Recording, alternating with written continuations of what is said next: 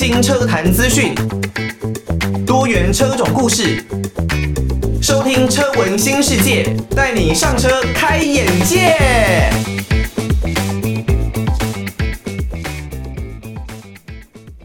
非常的具有魔幻的力量，有一种地下乐团那种独立感哦，来自于陈珊妮老师的。你在烦恼些什么呢，亲爱的？好，大家呢平常在生活当中一定都会遭遇各式各样的烦恼，不管呢你是在感情上面还是在生活上面，但我都希望透过我们这档节目《车闻新世界》，能够带给大家更多不一样的快乐。那我是主持人艾格，欢迎大家的收听。如果呢对于我们的节目呢有任何的建议哦，都欢迎可以寄信到台北北门邮政。一千七百号信箱，台北北门邮政一千七百号信箱，或者呢，你也可以 email 到 l i l i 三二九 at m s 四五点 h i n e t 点 n e t l i l i 三二九 at m s 四五点 h i n e t 点 n e t。如果你有在使用 podcast 的话哦，虽然 podcast 没有办法听到完整的音乐，但是呢，呃，当然因为版权的问题了。但是呢，他们现在很方便哦。你如果上到 Apple Podcast，就可以帮我们来一个五星的留言、五星的推荐。再拜托大家可以多多的帮忙哦，让我们的这个节目可以尽量的宣扬出去啊。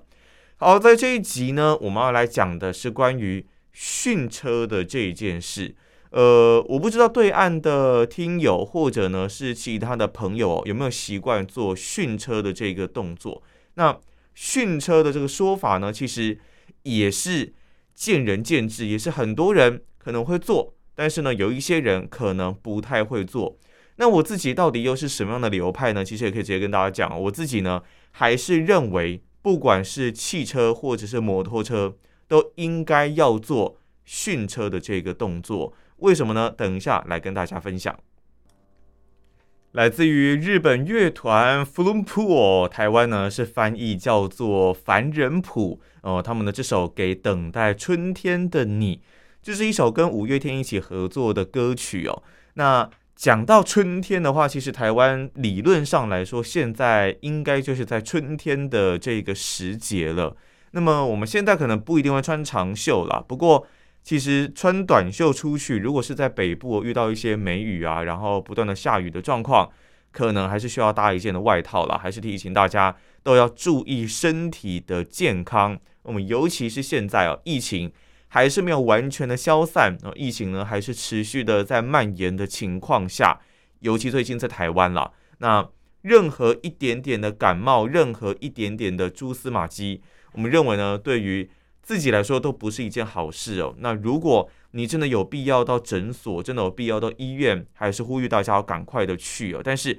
去的话呢，一定要注意防疫的所有的措施。在这边呢，都希望大家可以身体健康，不要呢，应该说，呃，就算是染疫了，也可以尽快的恢复健康哦。因为未来这可能都会变成有点类似像是流感的样子哦。针对在这几年下来的新冠疫情。昨天呢，我才跟我朋友说，哇，真的好想好想出国哦。那么尤其呢是看一些呃各种综艺节目，以前呢、可能出国的集数哦，例如像是综艺玩很大，然后呢看到他们去韩国，看到他们去日本，甚至呢他们的周年计划去了欧洲，去了瑞士，哇，真的真的好想去哦。我记得就我之前其实大概在二零一。八年的哎，不对，二零一九年的大概七八月份就预定了二零二零年大概在十月左右要去瑞士的机票跟住宿哦，决定要去好好的给他玩一波。但是没有想到，呃，因为我是在一九年底那个时候来预定到机票的嘛，但是没有想到，哇！在二零年呃一九年的大概十二月底左右，竟然就直接爆发了这一波的疫情。从对岸的中国大陆那边开始，慢慢的有疫情传出啊，真的是那时候就心里是一个很大的打击。不过其实，在当下还是会认为说，这个疫情应该会蛮快就被扑灭了，蛮快就结束了。像当年两千零三年左右那个时候的 SARS。会不会因为可能进入到夏天，气温比较高，那就会有不一样的变化呢？可能就很快就扑灭了。但是没有想到哇，这个疫情是持续的延烧延烧，一直到现在。我后来当然，呃，机票这一边是都退掉了，那也有退钱给我。可是，在住宿这一边可能就比较困难一点点。他有一些是愿意退，但是呢，有一些是决定要延期哦，一年一年这样子的延哦，不知道要延到什么时候，看有没有办法尽量的无限的延下去了。但是我觉得是蛮困难的啦，哦，所以疫情当道，大家呢，不管是任何的理由，都还是要做好防疫的措施。那刚刚这首歌是 Floorport 跟五月天一起合作。讲到五月天，我之前才在看他们的影片，看他们现场的演唱。呃，因为他们五个人都已经认识很久了嘛，我记得都是从大学时期就已经开始玩团，然后呢，感情都很棒，在台上会互嘴哦，像玛莎跟阿信啦，然后怪兽跟冠佑啦，石头啊加入啊，这都让人家觉得哇，看他们的演唱会是一种很棒的享受。我记得有一次好像他们邀请到周杰伦。对周杰伦一起来唱歌，那周杰伦呢也是一个冷面笑匠，他也很喜欢讲笑话，然后呢很喜欢搞笑哦，所以呢他们在台上的互动，我觉得如果你没有看过的话，可以上网去找一下周杰伦跟五月天，或者呢你以后就直接去看五月天的演唱会，应该会有很不一样、很有趣的感觉哦。好，在这期节目呢，我们要来讲训车的这一件事情，到底该不该训车呢？那训车又要用什么样的方法来训呢？其实为什么会叫训车？如果我们把车子比喻作马匹，或者呢是未经开发的机器好了，我们要来训练它，我们要来驯服它，慢慢的跟它熟悉，慢慢的让它变成我们可能理想中的样子。因为根据每个人驾驶方法的不同，我相信车子呢也会呈现出不一样的调性哦。那么。像我自己，不管是开车还是骑摩托车，我自己都是会做训车的这一个动作。那像是我在开车的时候呢，以我自己的这一辆 4Runner 为例，大概在前一千公里左右，我不会特别用力的去怒操它，去催它，去拉它的转速，会尽量的采取比较平稳的方式，慢慢的加速，慢慢的把转速拉上去。那我像我自己有跟我朋友借到一辆杜卡迪的 Monster 九三七，那这一辆摩托车呢，目前也还是在训车期的过程里面，所以呢是不会去做恶操的动作的，也一样是慢慢的把转速拉上去，慢慢的把速度带上去，不要做激进、急速的极限，很迅速的突然猛催油门的动作，那基本上也是一样抓一千公里左右的一个范围。这是我现在这两辆车，4Runner，还有 Monster 九三七，以及未来可能会迎来的 Kawasaki Z 九百 RS，都是会做这样子的一个动作。来自于回声乐团 Echo 他们的自导自演哦。如果呢你们讲到回声乐团呢，大家对他们印象，对他们印象比较深刻的，应该是 Dear John 的这首歌吧？那。之后呢，我们找机会会再放这首歌给大家听哦。现在呢，先来这首他们的自导自演的这首歌。好，训车的这件事情呢，其实真的是蛮有必要的。我走访了蛮多的一些汽车行啊，或者是机车行的老板，他们也都是认为说，虽然有很多各式各样不同的理论哦，不同的观念来出现，但回归最终，训车的这件事情还是一个。算是蛮必要的一个阶段，但是我觉得是不用，我们都认为啦，是不用到很极端的程度。有一些人呢，听到训车，觉得说，哦，新车先不要给他恶催，那我就给他超级慢慢骑，超级慢慢开，那就会变成说，可能，比方说骑机车好了，他拿到一辆新的机车，然后要训车，那在路上呢，就都骑不要超过三四十公里，一路这样子一直的龟速，每一次骑车都这样。错，这是错的哦。因为其实训车的最主要目的就是，我们刚拿到一部新的机器，那我们里面有很多不一样的新的零件，那甚至像齿轮油、像机油这些油品都还没有完全润滑，都是在完全全新的状态之下。那这时候如果就给它迅速的做磨合，迅速的给它大力催，迅速给它大力的操下去，那你可以想象。这一些还没有完全磨合、还没有完全润滑的东西，有可能就会产生损毁，会产生不能说坏掉，我觉得是不会，绝对不会坏掉，毕竟是新品。但是它可能或一些部分已经开始产生比较快速的磨损。如果真的是发生这样子的一个状况的话，那也许在未来会减低这一件部品这个零件的使用寿命。所以为什么我们要先用慢慢加速、慢慢拉转的一个方式，然后让这一些零件都能够做最好的一个磨合哦？因为你可以想象，我们如果是慢慢的加速、慢慢的踩、慢慢的转动油门，让这一些零件都能够彼此之间熟悉适应，其实不只是零件，不只是油品需要做这样子的一个磨合跟适应，就连驾驶跟车子本身也是必须要做这样的一个动作。因为除非你之前已经开过这一辆车一段时间了，不然的话，你在刚拿到这一辆车的时候，理论上你跟他是没有办法完全的那么熟悉的。在这样子的一个情况之下，你如果现在就马上把速度拉到很快的一个状况，那我觉得在路上也是一种危险。你刚好利用这新车一千公里的训车期，慢慢的跟这辆车熟悉，不管呢是它的操作方式，还是它的一个驾驶的 make up，驾驶的一个技巧，都好好的来跟你的这一辆车来培养感情，这才是比较准确的一个，我觉得啦，比较准确的拿到新车的一个使用方式。那至于说，到底训车期要多久？其实每一间厂牌的每一款车，它都会有不一样的训车的里程，不一样的训车的方式。例如，可能有一些摩托车，他会说：“哎，那你在新车训车期的期间，啊，breaking breaking 的一个 period，你转速不要拉超过六千转。”那如果以我朋友的这一辆 Monster 九三七来说呢，它也是抓前面的一千公里嘛，那。甚至它还直接做电脑方面的锁定，然后你的转速呢，不会让你轻易的突破四千转。当然，你恶意拉转是可以啦，但是它是强烈的建议说，你的转速不要瞬间的催高哦，不要超过四千转。所以呢，每一款车它的整个训车的方式，还有你在训车期的期间能不能超过多少的转速，在整个车主的使用手册上面都是有规定的。大家呢，在拿到新车的时候，可以花一点时间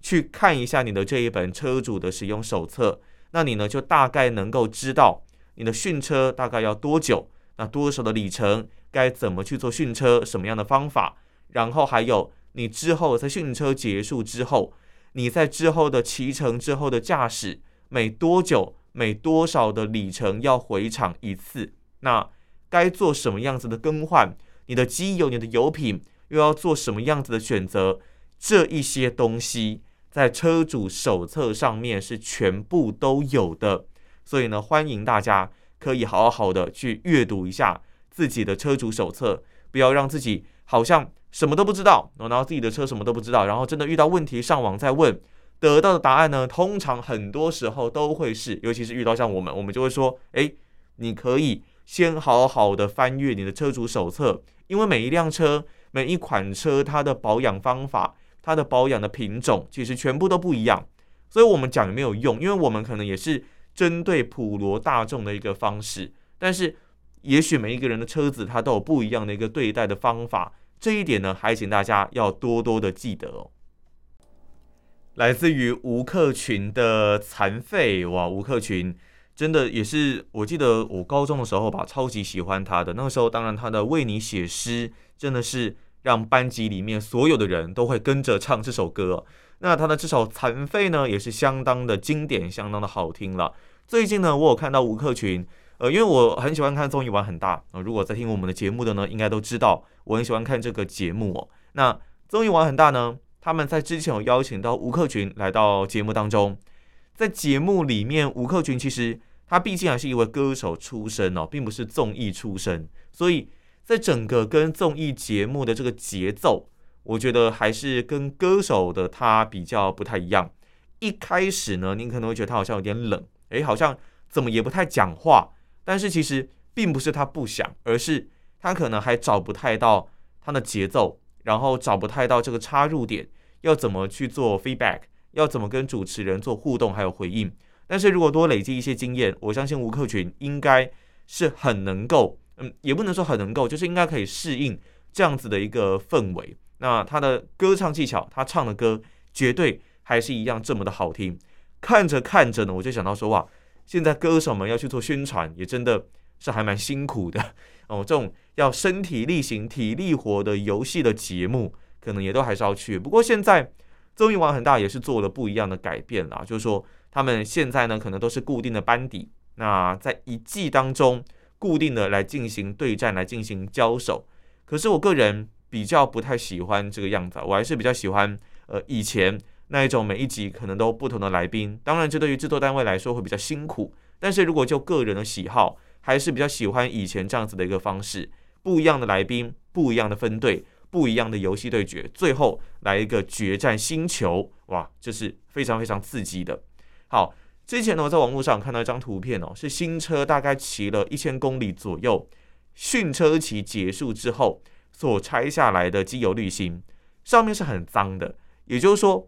其实呢，在训车期间是经历了很多不一样的磨合，然后会有一些铁屑、铁件，诶，应该说铁屑啦，铁件有点可怕哦。铁屑呢掉下来，然后会你就会看到说，诶，原来是有这样子的一个磨合的结果。那如果呢，你是慢慢的这样子去适应车子，都会有这样的结果了。如果你是恶操，哇，那我觉得这个机件的寿命，我个人认为啦，是会掉得很快的。虽然每一个人想法可能不同，但是我还是认为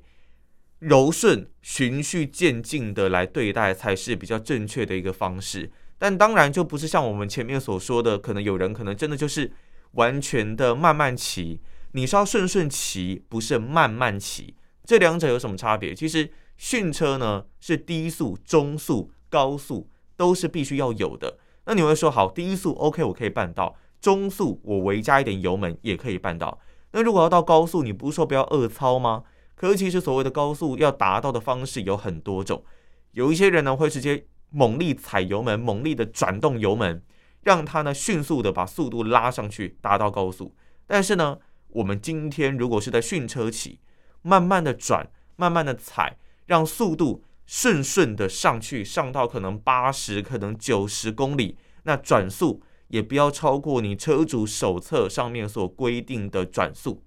这样子的方式才是训车最好的方式，不是说慢慢骑、慢慢开就可以了，而是你必须要让它适应各种不同的档位，适应各种不同的速度。磨合各种不同的转速等等，在不同的阶段去对你的这一辆车做出适应性的一个动作，这才是呃比较稳固的一个方式，让你的车循序渐进的做基建上面的磨合，而不是说要直接的给它用力的催、用力的操下去哦。那大概在一千，然后可能一千五公里左右之后的一个里程，相信大家就可以尽情的。享受你这一辆已经磨合完的车子，也才可以开得安全，也骑得安全，更享受在驾驶过程当中的乐趣哦。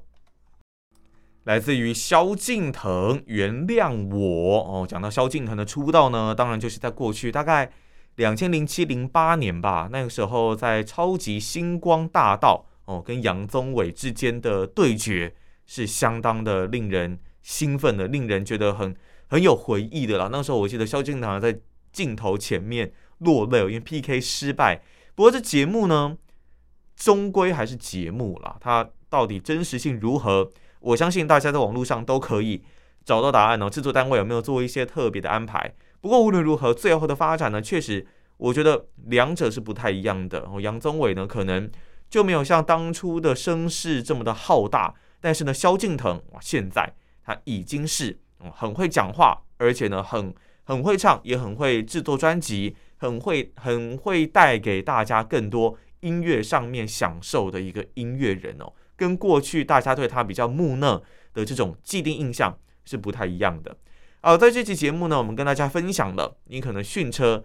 我主张还是用顺顺骑、顺顺慢慢熟悉适应的方式来做训车，而且一定要做。那有一些人可能是觉得不用训车。也有些人呢，可能认为是用暴力的训车法哦，车一来呢，就直接给他踩，给他催，没有关系。这样子的一个想法。但是我认为每一个人想法都是不一样的，我们都是独立的个体，所以呢，每一个人都可以有自己的决定。但是我认为，不管要不要训车，最终还是遵照你的车主使用手册上面的建议，还有上面的方法、上面的规定、上面的里程来去做训车的动作，来去做骑乘驾驶的一个动作。这一部分呢，就给大家自己做参考啦。好，那以上呢就是我们这一期车闻新世界的节目内容。我是艾格，我们下一期节目再见喽，拜拜。